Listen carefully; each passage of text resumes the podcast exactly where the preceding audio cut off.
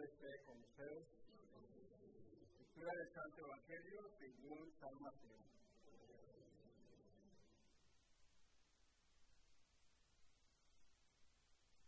En aquel tiempo Jesús fue conducido por el Espíritu al desierto para ser tentado por el demonio. Pasó 40 días y 40 noches sin comer y al final tuvo hambre. Entonces se le acercó el tentador y le dijo, si tú eres el Hijo de Dios, manda que estas piedras se conviertan en panes. Jesús le respondió, está escrito, no solo de pan vive el hombre, sino de toda palabra que sale de la boca de Dios. Entonces el diablo lo llevó a la ciudad santa, lo puso en la parte más alta del templo y le dijo, si eres el Hijo de Dios, échate para abajo, porque está escrito, mandará a sus ángeles que te cuiden, y ellos te tomarán en sus manos, para que no tropiece tu pie en piedra alguna. Jesús le contestó, también está escrito, no tentarás al Señor tu Dios. Luego lo llevó el diablo a un monte muy alto y desde ahí le hizo ver la grandeza de todos los reinos del mundo y le dijo, te daré todo esto si te postras y me adoras. Pero Jesús le replicó, retírate, Satanás, porque está escrito, adorarás al Señor tu Dios y a Él solo servirás. Entonces lo dejó el diablo y se acercaron los ángeles para servirle. Palabra del Señor.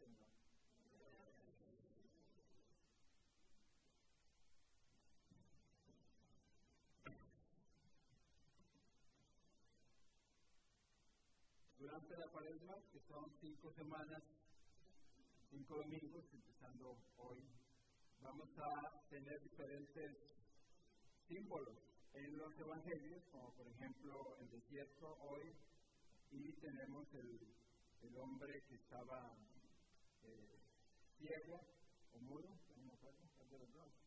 ciego. Y tenemos la mujer samaritana que buscaba agua en el pozo. Y tenemos, ¿se acuerdan cuál otro? ¿No se acuerdan? La resurrección de Lázaro. Son los cinco evangelios más o menos del, del, del tiempo del ciclo A.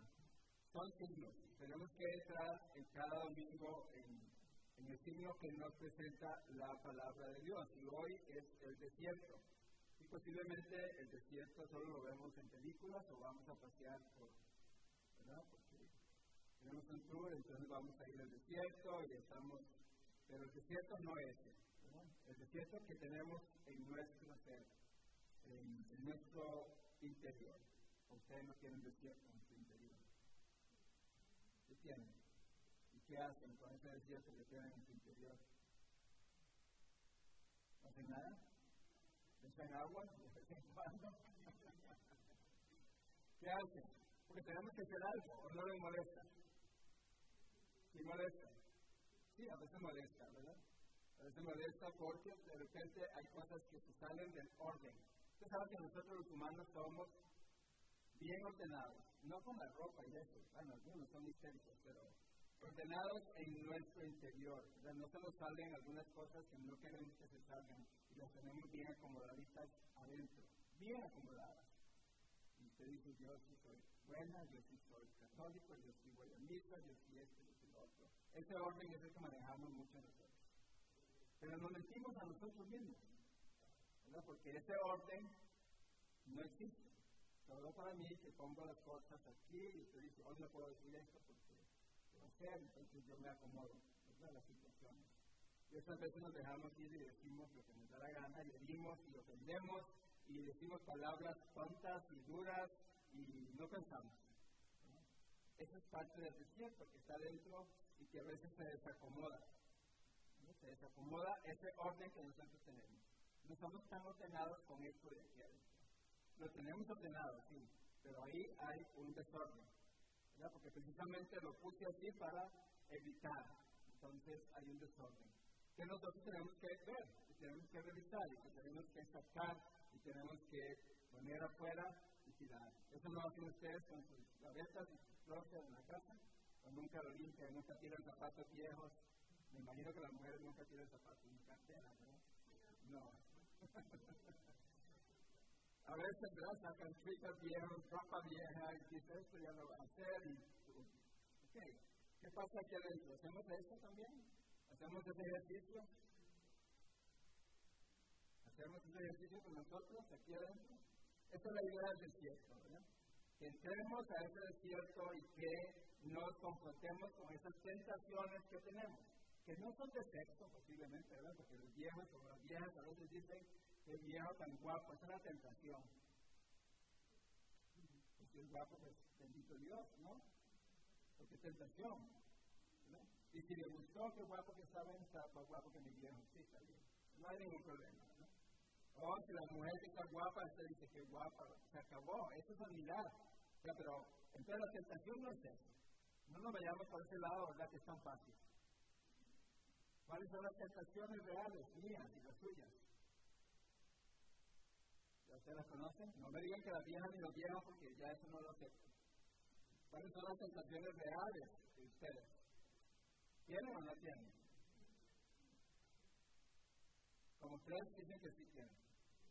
Los no tienen tentaciones. ¿Sí hay o no hay? ¿Las conocen? Dos o tres sí. Los demás quieren tenerlas ahí, las tentaciones, ¿qué pasa? Tentaciones de a veces de riqueza, tentaciones de tener cosas que no sirven para nada. No tentaciones, dejen el sexo a un lado, tranquilos. A mí me da risa porque al final del, del, Génesis dice, aquellos dos se descubrieron encuerados, entonces dice, buscaron unas hojas de qué? De higuera. Pero sé que ahora andan todas desnudas y todos desnudos, ¿verdad? Porque eran más higuera, el vestido era eso. No era el sexo, no era desnudo, no era eso, era la tentación. La serpiente dice, van a ser como Dios y van a saberlo todo. Ahí estuvo la caída del hombre y la mujer. ¿verdad? Cuando les dijeron, van a ser como Dios. Ahí estuvo. Y a veces nosotros queremos ser como Dios. Veces andamos compitiendo para ser como el otro, para ser como otro que no tiene nada de Dios. Si queremos ser como Dios, entonces va a ser imposible. Pero si queremos ser misericordiosos, lo vamos a poder ser.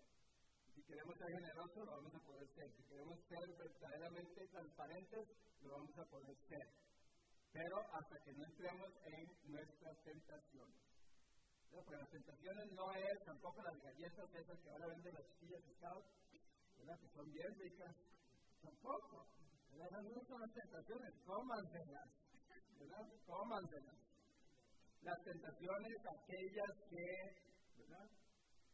Que me cae mal esta porque está en mejor posición que yo, que me cae mal este porque tiene ese tipo de cosas, o la envidia, no tenemos envidia, ¿verdad? que nos desespera, que nos hace vivir tranquilos.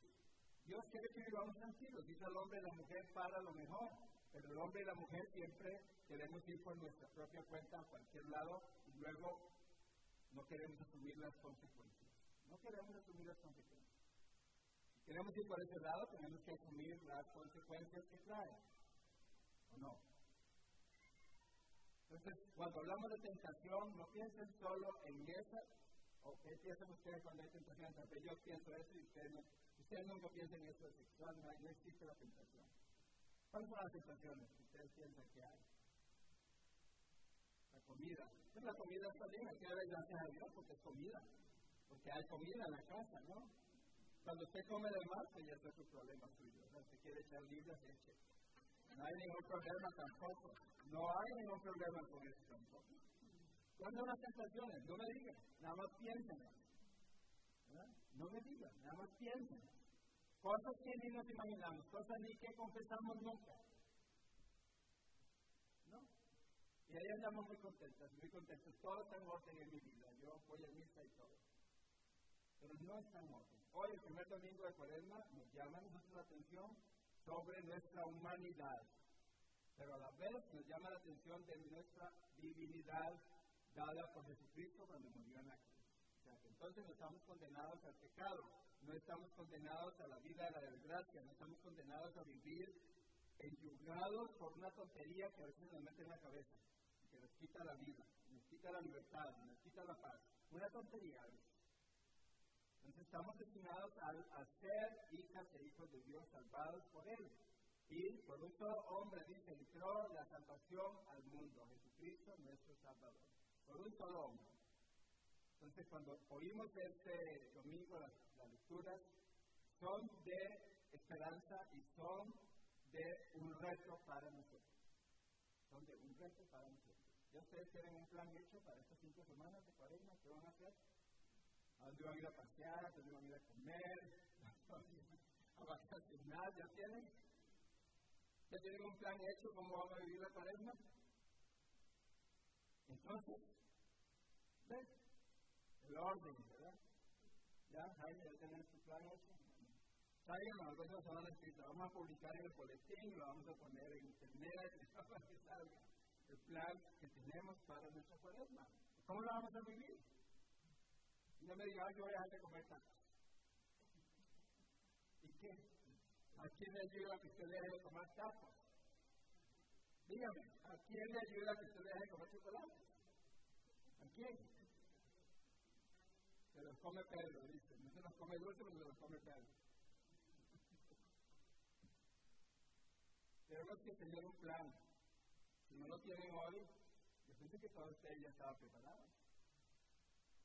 Porque llega de ceniza todo el mundo, arrebata y corre y empuja para ponerse la ceniza, quita todo el mundo. ¿verdad? Asusta. Asusta un montón de católicos. Tenemos un plan para la cuaresma. ¿Cómo la voy a vivir? ¿No les parece que debemos tener un plan? Algunos nada más. Ok, yo les dejo la idea el desierto, fíjense en el suyo, no se fijen en los demás, fíjense en el